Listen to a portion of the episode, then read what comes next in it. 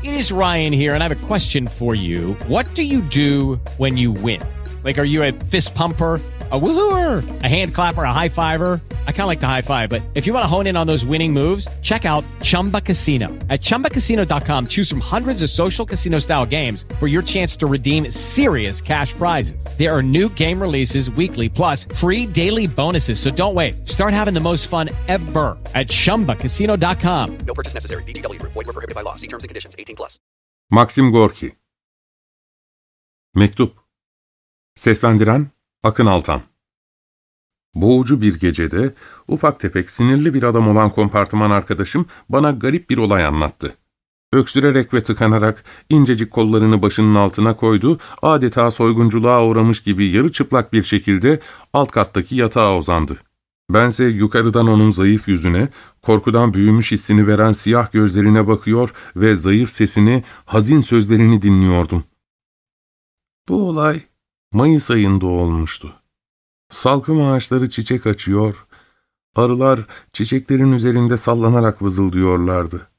Irmağın kıyısına geldiğim zaman beyazlar giyinmiş bir kadın, ıhlamur ağacının altındaki sıranın üzerinden hızla kalktı ve güneşin altın ışıklarıyla beneklenmiş parkın terk edilmiş yolu boyunca benden uzaklaşmaya başladı.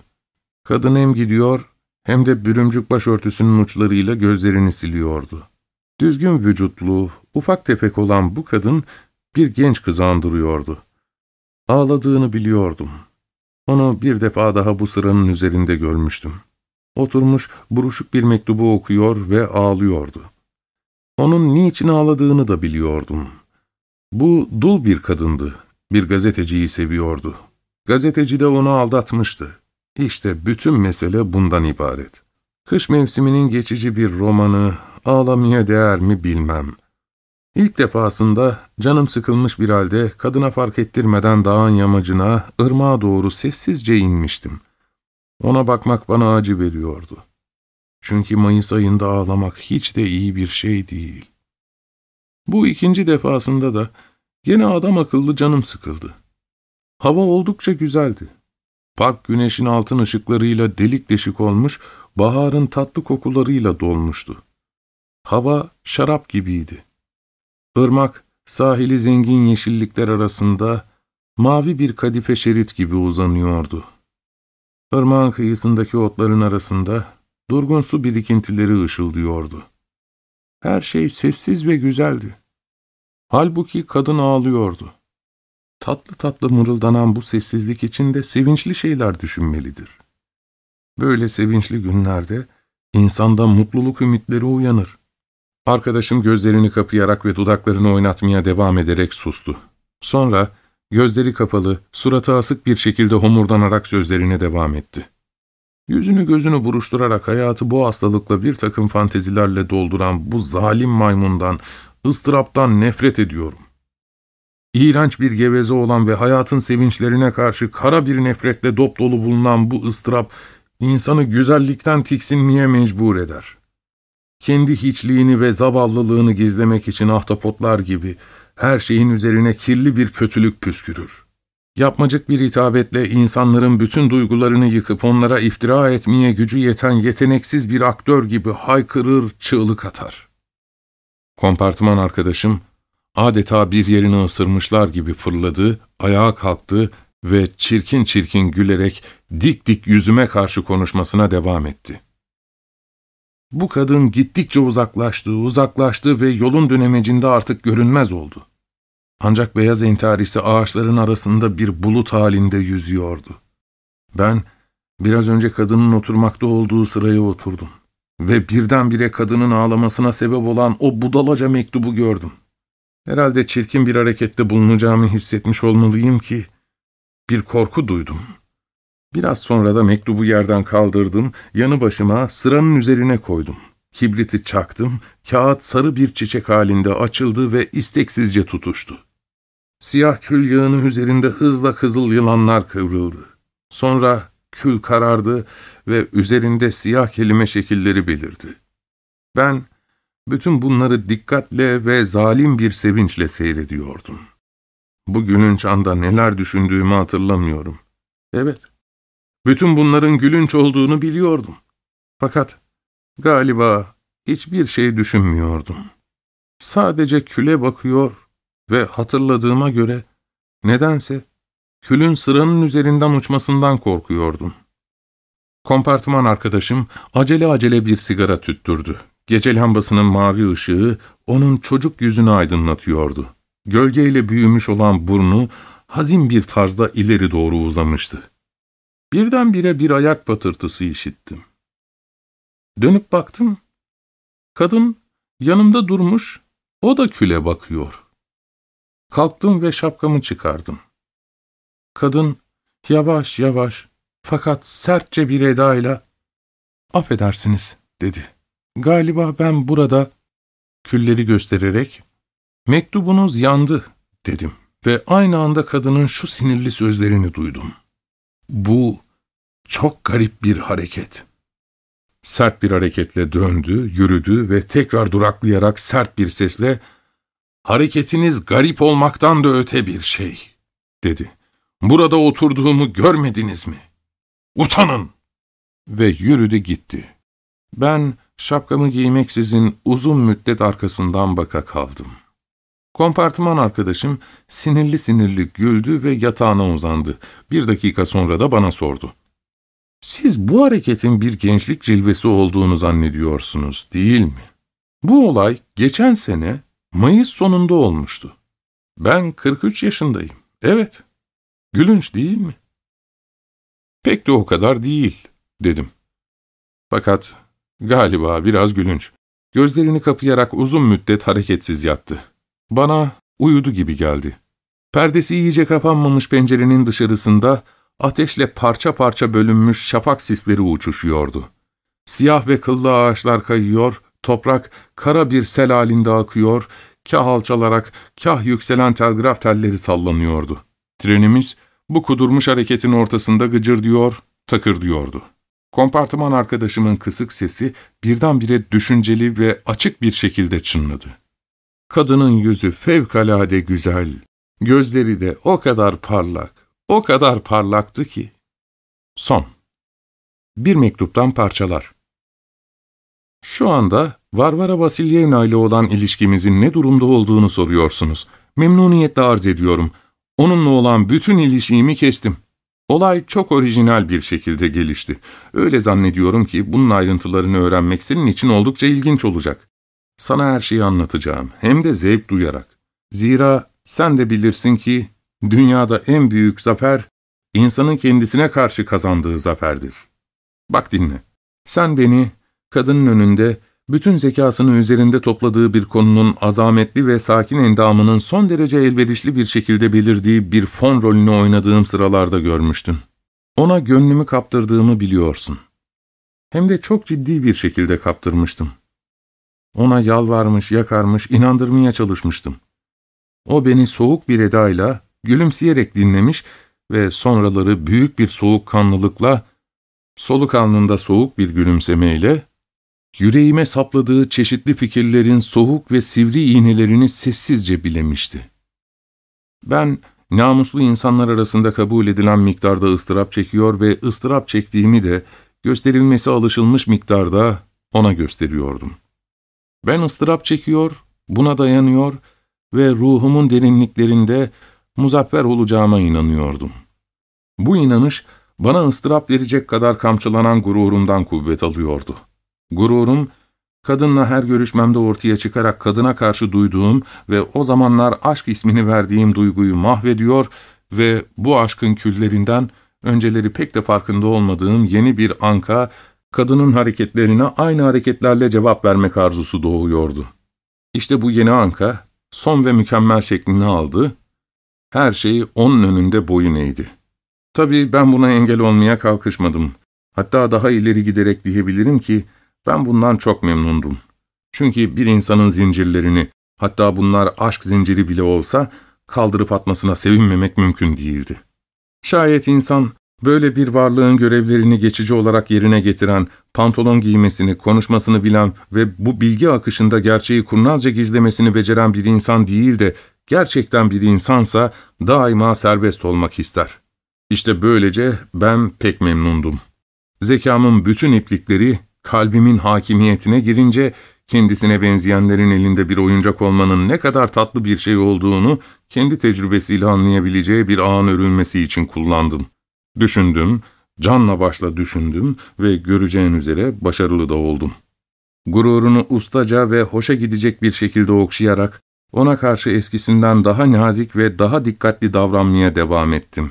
Yavaş yavaş onun en gerekir bir şeyi haline geliyor, aynı zamanda onun dışında kalan her şeye karşı her zamandan fazla mağrur ve ilgisiz davranıyordum. Bu hal onu benim için fevkalade karlı ve bana başarı sağlayan bazı şeyler düşünmeye mecbur etmekten geri kalmadı. Bana biraz daha yaklaştığını, acımaya başladığını gördüm. Onunla baş başa yaptığımız bir iki konuşmada bana çevrilen bakışlarının yumuşak hatta sevimli olduğunu fark ettim. Benimle olan ilişkilerinde kalenin yakında düşeceğini bize bildiren ve bilinmez, dumanlı, bir tür huzursuzluktan ileri gelen kurnaz kadın tedbirliliği göze çarpmaya başladı. Ben fazla gayret gösteriyor, kadın tereddütlü davranıyordu. Fakat her şeyin bir sonu var. İşte ben de olayın son aşamasına geliyorum. Onunla bahçede, göl kenarında bir kameriyede oturuyorduk. Ortalık yeni kararmıştı. Olay Haziran ayında geçiyordu. Bülbüller, ay ışığı, gölgeler, çiçek kokuları, velhasıl her şey vardı. Hem bunların hepsi de olayın gerektiğinden çok daha fazlaydı. Ben konuşuyordum. Güzel, ihtiraslı ve çok konuşuyordum. Bir aktör gibi rol yapmaya başlamıştım. Yanılmıyorsam bir aralık gözlerimde gözyaşları da pırıldadı. Elbette kadın da bunların farkında oldu. Ben konuşuyor, konuşuyor, konuşuyordum. Zaferin kokusunu alarak durmadan konuşuyordum. Fakat ondan yarım arşın uzakta bulunuyor ve ellerimi ona uzatmıyordum. Diz çökmek zamanı gelmişti. Ben de diz çöktüm. Elini elime alarak saygı ve tutkuyla öpme sırası geldiği zamanda, elini elime aldım, saygı ve tutkuyla onu öptüm. Bu konuda asırlardan beri kurulmuş olan basma kalıp adetlerden bir adım bile ayrılmadım. Sonuna kadar her şeye riayet ettim, dostum. Nihayet sustum. Tabii beklemenin verdiği heyecan içinde titriyordum. Fark ettirmeden kirpiklerimin arasından onun hareketlerini takip etmekten de geri durmuyordum. Kadın heyecanlıydı. Kesik kesik nefes alıyordu. Gözleri davet edici bir şekilde tutkuyla parlıyordu. Hurra! Yaşasın! İşte kadın güzel ellerini bana uzattı. Elleri hafifçe titriyordu. Fısıltıyla, hani biliyorsun ya, şu tutkulu fısıltıyla konuşmaya başladı. Gel, bana gel sevgilim. Canım, hayatım. Çabuk gel. Gelsene. Seni seviyorum. Bu sırada ben doğruldum, ayağa kalktım. Kadın beni kucakladı. Sımsıkı göğsüme yaslandı. Heyecandan tıkanarak durmadan fısıldıyordu. Gel, gel. İşte tam bu esnada kadının sımsıkı boynuma doladığı ellerini çözdüm. Elimle çenesinden tutarak başını kaldırdım ve yüzüne karşı yüksek sesle bir kahkaha atarak gayet sakin bir tavırla ''İstemiyorum'' dedim. Ve arkama ona dönerek bir defa bile başımı arkaya çevirmeksizin anlarsın ya, bir defa olsun arkama bakmaksızın yüksek sesle bir ıslık tutturarak bahçenin ay ışığıyla aydınlanmış yolundan ağır ağır yürümeye başladım. Kadının soğuk bir iniltiyle dehşet içinde yere nasıl yığıldığını işittim. Nasıl? Güzel mi? Sana bendeki bütün enteresan haberleri vermiş oldum. Ha, unutuyordum. Benim Betti yavruladı. Şimdi yuvarlak ağızlı, yumuk yumuk iki ufak yavrum oldu. Hoşça kal. Senin. Son. Çok güzel bir kadın. Ne kadar da güzel kadın. Bu takdir ifadesi vapurda hemen hemen dakika başında tekrar ediliyordu. Vapurun bütün yolcuları tatlı bir heyecan içindeydiler. Aydınlar, ne kadar da güzel kadın, sözleriyle düşüncelerini belli ediyorlardı. Halksa takdirlerini nispeten yumuşak küfürlerle ifade ediyorlardı. Herkesin dikkatini kendi üzerine çekmiş olan kadınsa, vapurun güvertesinde duruyor ve ayçiçeği çekirdeği yiyordu. Kadın, duygularımızı şiddetle kamçılayan, fakat şuurumuz için hiçbir şey ifade etmeyen sağlıklı, büyüleyici o Rus güzelliğiyle gerçekten güzeldi. Onu seyreden halka yüzünü yan gösterecek bir şekilde ayakta durmuş, kendisini böyle kudretle güzel hissetmekten doğan sevincini gizlemeksizin iri, koyu mavi gözleriyle iltifat edici bir edayla etrafına bakıyordu. Kadının güzelliğiyle en fazla büyülenenlerden biri, zayıf, solgun benizli, uzun lepiska saçlı bir gençti. Bu gencin hasta olduğu belliydi.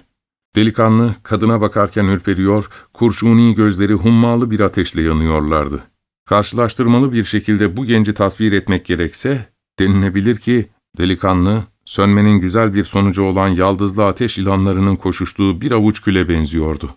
Gencin bütün hassasiyeti gözlerine toplanmıştı.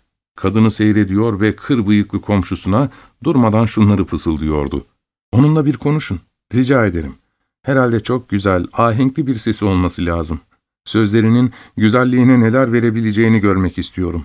Bu herhalde bir müzik, muhteşem bir müzik olacak. O zaman bu kadın herhalde iki misli güzelleşecek. Delikanlı, beklemenin verdiği heyecanla titreyerek kadını seyrederken bıyıklarını sıvazlayan komşusunu ikide bir dürtüyordu. Fakat kadın, sesin ve kuvvetin fazlalığından ileri gelen çıngıraklı bir sesle kendiliğinden kesik kesik konuşmaya başladı. ''Bugün amma da sıcak var ha?'' Genç irkildi. Kadın sözlerine devam etti. ''Felakete bak. Vücudum leş gibi oldu.'' Delikanlı, gözlerinde hazin bir korku ifadesi olduğu halde komşusuna baktı. Komşusu keyifli keyifli gülümsüyor ve bıyıklarını buruyordu. Kadın sözlerine devam ediyordu. Sonracığıma efendim, burası gazla kokuyor. Sinek de çok. Nah sürüyle. Hem de insanı öyle ısırıyorlar ki. Kadın bu sözlerden sonra öfkeli öfkeli öyle bir kaşınmaya başladı ki, kocaman göğsü insanı tahrik edecek bir şekilde sallandı. Halk neşeli ve tasvip edici bir ahenkle gülüştü. Sapsarı kesilen delikanlı yavaşça arkasını döndü, başını eğerek ve adeta üzerlerine buzlu su dökülüyormuş gibi omuzlarını büzerek kederli ve mahzun bir halde oradan uzaklaştı. Son Bir türküyü nasıl uydururlar? Bir yaz günü, manastır çanlarının sıkıntılı çınlamaları altında iki kadın, bakın nasıl bir türkü uydurdular. Bu, Arzamas şehrinin tenha bir sokağında, akşam doğasından önce, oturduğum evin kapısı önündeki bir sıranın üzerinde oldu. Şehir, Temmuz gününün sıcak sessizliğinde uyukluyordu. Ben, elimde kitap, pencerede oturuyor, benim aşçı kadın Şişman Üstünya'nın komşusunun hizmetçisiyle yavaşça nasıl konuştuğunu dinliyorum. Aşçı kadın, erkekçe fakat kıvrak bir sesle soruyor. Daha ne yazıyorlar? Esmer yüzlü, ürkek, hareketsiz gözlü zayıf bir kız olan hizmetçi yavaşça cevap veriyor. Başka bir şey yazmıyorlar. Demek selamımızı kabul et ve para gönder. Öyle mi? Evet. Ama kim nasıl yaşıyor bunu kendin bul. Ee, sokağımızın bahçesi arkasındaki gölcükte kurbağalar cam sesini andıran tuhaf bir sesle bıraklıyor, çan sesleri sıcak sessizlikte can sıkıcı bir şekilde uzayıp gidiyordu. Avlunun arka tarafında bir yerde bir testere gıcırdıyor. Halbuki bu ses bana komşumuzun eski evi sıcaktan boğularak inliyor gibi geliyordu. Ustinia, kederli ve öfkeli bir sesle, ''Akraba, fakat onlardan üç dört metre uzaklaşan mı yok olur? Bir budak gibi kopup gidersin. Şehirde yaşamaya başladığımın birinci yılında sonsuz bir can sıkıntısına tutulmuştum. Sanki tamamen değil de, ancak ruhumun yarısı yaşıyor, diğer yarısı da köyde kalmış gibiydi. Onlar orada ne alemdeler, ne yapıyorlar diye gece gündüz düşünürdüm. Ustinya'nın sözleri adeta çan seslerini tekrarlıyor gibiydi. Güya o, sanki çan seslerinin tonunda konuşuyordu. Hizmetçi kız, sivri dizlerini tutarak beyaz örtülü başını sallıyor ve dudaklarını ısırarak hazin bir edayla bir şeye kulak kabartıyordu. Ustinya'nın gür sesi, alaycı ve öfkeli bir ahenkle, yumuşak ve hazin bir edayla çınlıyordu. Öyle anlar olurdu ki, memleket hasretinden kulaklarım sağır, gözlerim görmez olurdu. Halbuki benim memlekette kimsem yok. Babam sarhoşken bir yangında yandı. Amcam koleradan öldü. With the Lucky Land slots, you can get lucky just about anywhere. This is your captain speaking. Uh, we've got clear runway and the weather's fine, but we're just going to circle up here a while and uh, get lucky. No, no, nothing like that. It's just these cash prizes add up quick. So I suggest you sit back, keep your tray table upright, and start getting lucky. Play for free at LuckyLandSlots.com. Are you feeling lucky? No purchase necessary. Void where prohibited by law. 18 plus terms and conditions apply. See website for details. It is Ryan here, and I have a question for you. What do you do when you win? Like, are you a fist pumper? A woohooer, a hand clapper, a high fiver. I kind of like the high five, but if you want to hone in on those winning moves, check out Chumba Casino. At chumbacasino.com, choose from hundreds of social casino style games for your chance to redeem serious cash prizes. There are new game releases weekly, plus free daily bonuses. So don't wait. Start having the most fun ever at chumbacasino.com. No purchase necessary. VGW Group. Void were prohibited by law. See terms and conditions. 18 plus. Kardeşlerim vardı. Biri askerde gedikli olarak kaldı. Diğeri taşçı oldu. Boygorot'ta oturuyor. Sanki hepsini yeryüzünden sel alıp götürdü. Bulanık gökyüzünde kızılımtırak güneş batıya dönerek altın ışıklara asılmış bir halde duruyordu. Bu dakikalarda şehrin yaşadığı bütün sesler kadının yavaş sesinden, çanların bakır ahenginden ve kurbağaların vıraklamalarından ibaretti. Bu sesler tıpkı yağmur öncesindeki kırlangıçlar gibi alçaktan uçmaktaydı. Bu seslerin üzerinde bunların etrafında ölüm gibi her şeyi yutan bir sessizlik vardı. Bundan anlamsız bir karşılaştırma doğmaktadır. Şehir adeta ateşten bir tıpayla tıkalı, yana yatık büyük bir şişenin içine oturtulmuştur ve sanki biri dışarıdan tembel tembel yavaşça bu sıcak cama vurmaktadır. Birdenbire Ustinya, canlı ve işgüzar bir edayla konuşmaya başladı. ''Hadi bakalım Maşutka, bana yardım etsene.'' ''Neye yardım edeyim?'' ''Bir türkü uyduralım.'' Ve Ustinya, gürültüyle içini çekerek hızlı bir makamla bir şarkı tutturdu. E, güpe gündüz parlak gün ışığında, aydınlık bir gecede, ay ışığında, hizmetçi kız melodiyi kararsızca yoklayarak ürkek bir tavırla ve yarım sesle yardım eder. Ben genç kız, gamlıyım. Ustinya ise kendine güvenmiş ve çok dokunaklı bir edayla melodiyi tamamlar. Ve üzüntü içindeyim, yüreğimi hasret yakar. Türküyü bitirince derhal neşeli, biraz da övünerek konuşmaya başlar. İşte türkü başladı. Ben sana tıpkı iplik büker gibi türkü uydurmayı öğreteceğim. Adeta kurbağaların hazin inleyişlerini, çanların tembel çalışlarını dinler gibi bir müddet sustuktan sonra yeniden çevik bir hareketle kelimeleri ve sesleri harekete geçirdi. Ne kışın korkunç tipiler aman, ne de baharda şen sular. Hizmetçi kız ona sımsıkı yaslanmış bir halde, beyaz örtülü başını Ustinya'nın yuvarlak omzuna dayadı. Gözlerini yumdu ve artık daha cesur bir halde ince, titrek bir sesle şarkıya devam etti. Hiç, hiçbiri getirmez memleketten. Yüreğe ferah veren bir haber. Ustinya avucunu dizine vurup, işte böyle, dedi. Ben gençken daha güzel şarkılar uydururdum. Bazen arkadaşlarım, Ustinya, bize bir şarkı öğret, diye tuttururlardı. Eh, öyle bir coşardım ki. Fakat bundan sonrası nasıl olacak? Hizmetçi kız gözlerini açarak ve gülümseyerek, ben bilmem ki, dedi. Penceredeki çiçekler arasından onlara bakıyorum, şarkıcılar beni görmüyorlar. Bense Ustinya'nın çiçek bozuğu tüylü yanağını, sarı başörtüsünün örtmediği küçük kulağını, kurşuni renkte canlı gözlerini, tıpkı bir saksağınınkini andıran düz burnunu, bir erkek çenesine benzeyen kalın çenesini çok iyi görüyordum. Bu, kurnaz, geveze bir kadındır. İçki içmesini ve evliyaların hayatına dair yazılanları dinlemesini pek sever. Bütün sokağın en başta gelen dedikoducusudur. Bundan başka şehrin bütün sırları cebinde gibidir. Kuvvetli ve iri yarı Ustinya'nın yanında kemikleri çıkmış kaba hizmetçi kızı bir çocuk gibi kalıyordu. Sonra hizmetçi kızın ağzı da bir çocuk ağzını andırıyordu. Küçük, şiş dudakları sarkıktı. Adeta bir şeye darılmış da daha fazla darıltmalarından korkuyormuş hissini veriyordu. Neredeyse şimdi ağlayacak bir hali vardı. Kaldırımların üstünde kırlangıçlar eğri kanatlarını yere değdirircesine uçuruyorlardı. Demek sinekler çok alçaklara inmişti. Bu, geceliğin yağmur yağacağına işaret ediyordu.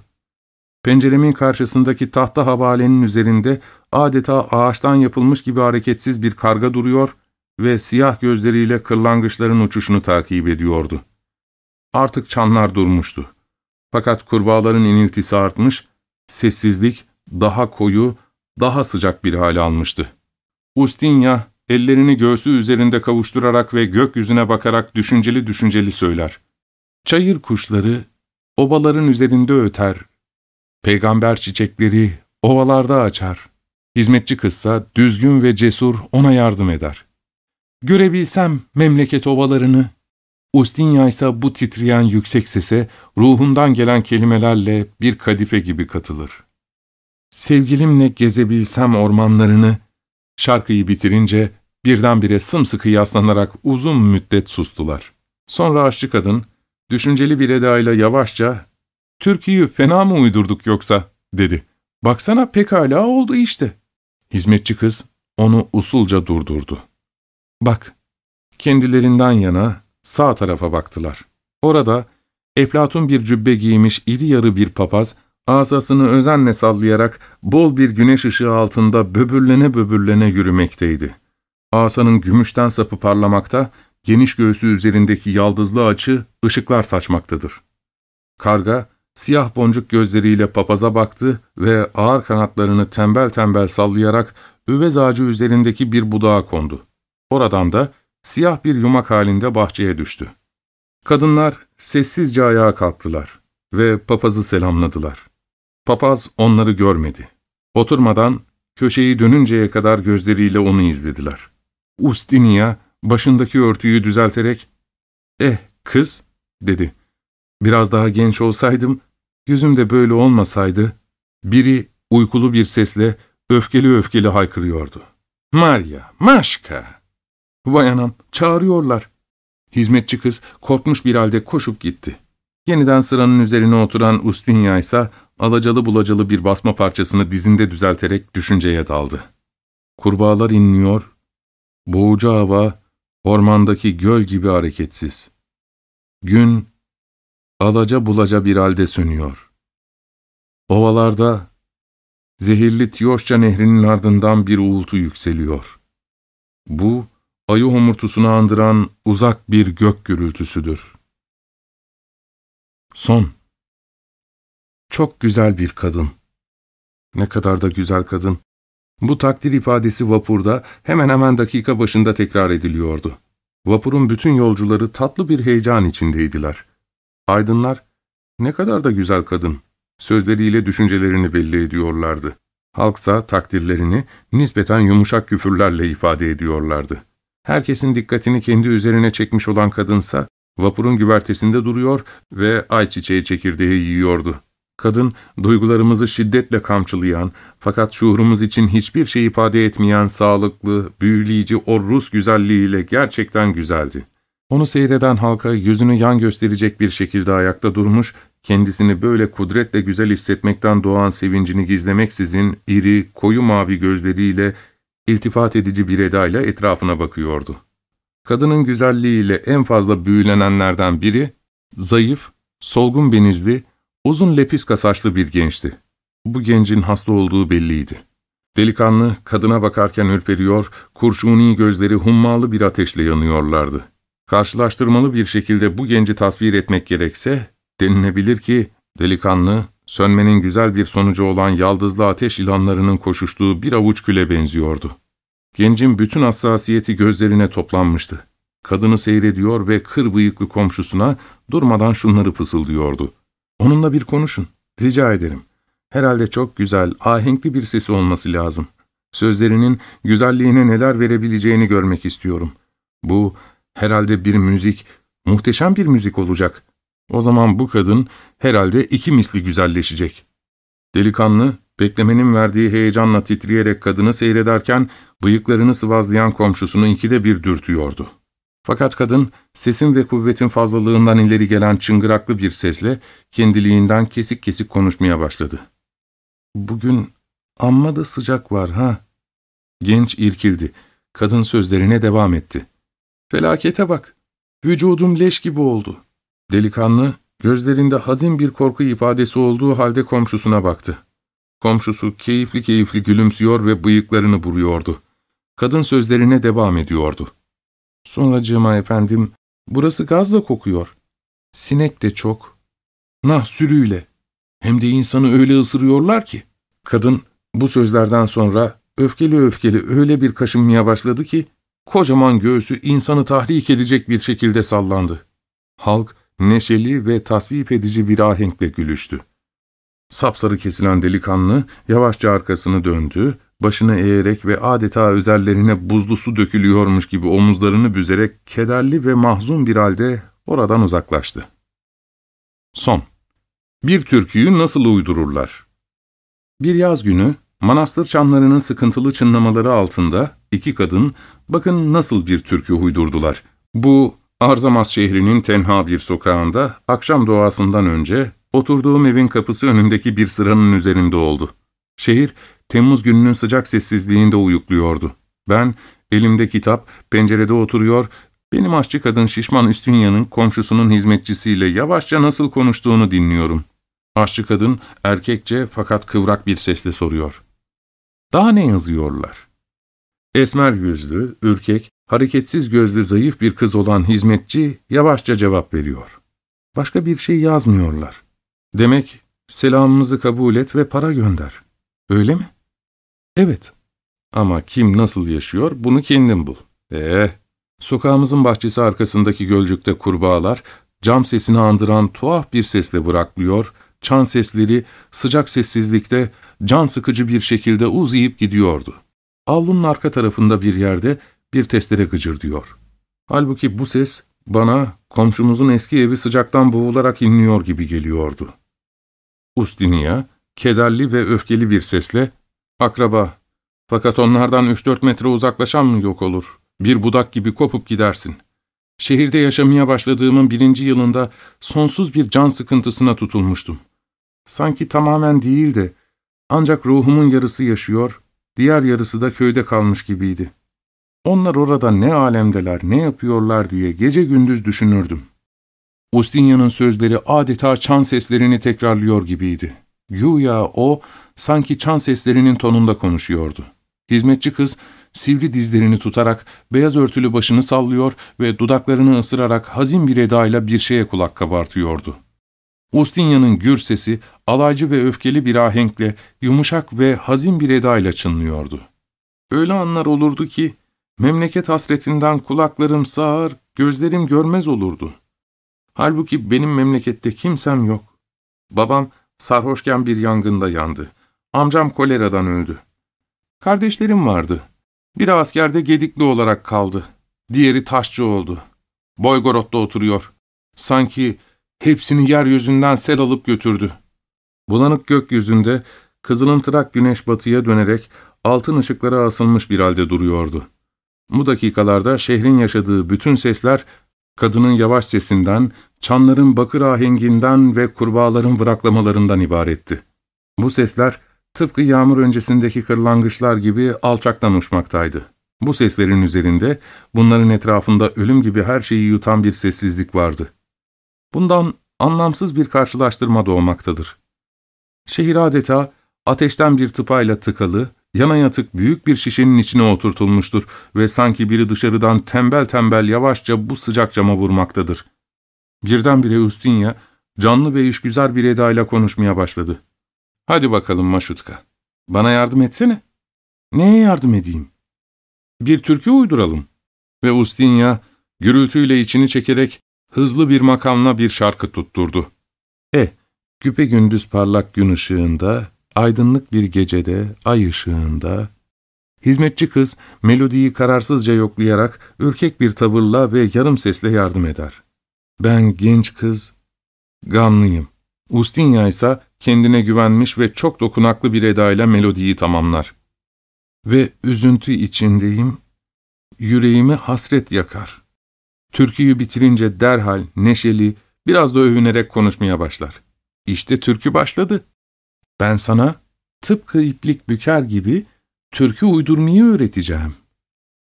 Adeta kurbağaların hazin inleyişlerini, çanların tembel çalışlarını dinler gibi bir müddet sustuktan sonra yeniden çevik bir hareketle kelimeleri ve sesleri harekete geçirdi.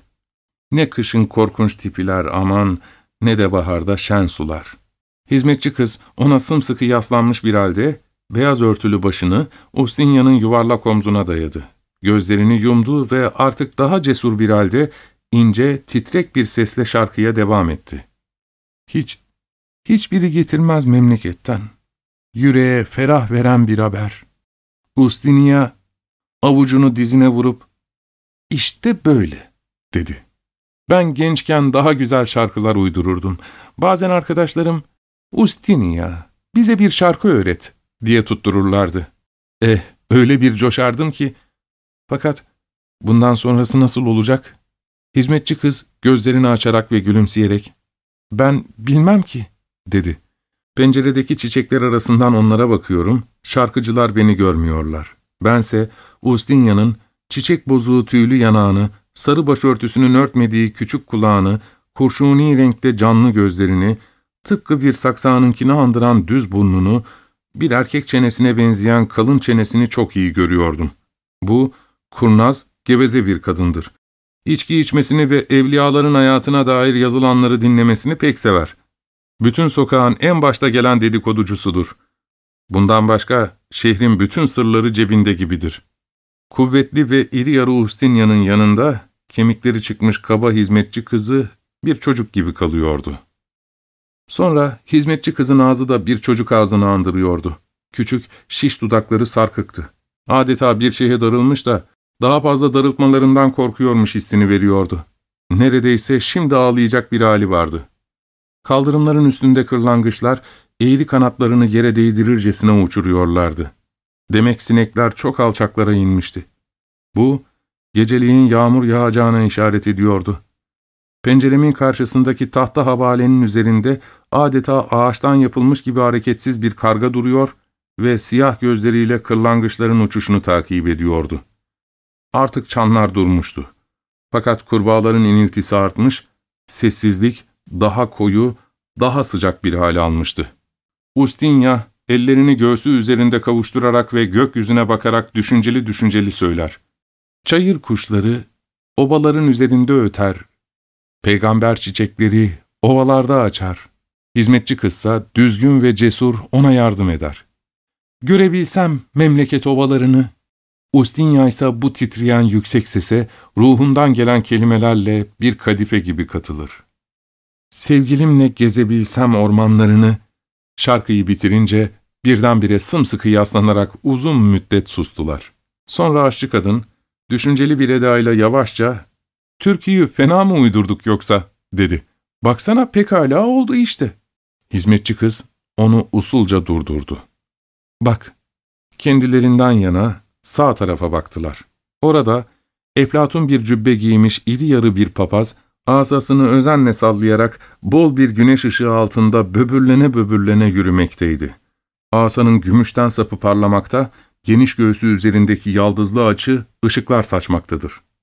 Karga, siyah boncuk gözleriyle papaza baktı ve ağır kanatlarını tembel tembel sallayarak üvez ağacı üzerindeki bir budağa kondu. Oradan da siyah bir yumak halinde bahçeye düştü. Kadınlar sessizce ayağa kalktılar ve papazı selamladılar. Papaz onları görmedi.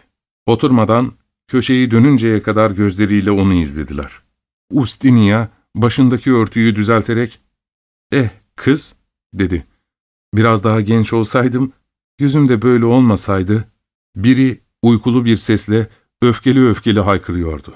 ''Maria, Maşka!'' Vay anam, çağırıyorlar. Hizmetçi kız korkmuş bir halde koşup gitti. Yeniden sıranın üzerine oturan Ustinya ise alacalı bulacalı bir basma parçasını dizinde düzelterek düşünceye daldı. Kurbağalar inliyor, boğucu hava ormandaki göl gibi hareketsiz. Gün alaca bulaca bir halde sönüyor. Ovalarda zehirli Tiyoşça nehrinin ardından bir uğultu yükseliyor. Bu, ayı homurtusunu andıran uzak bir gök gürültüsüdür. Son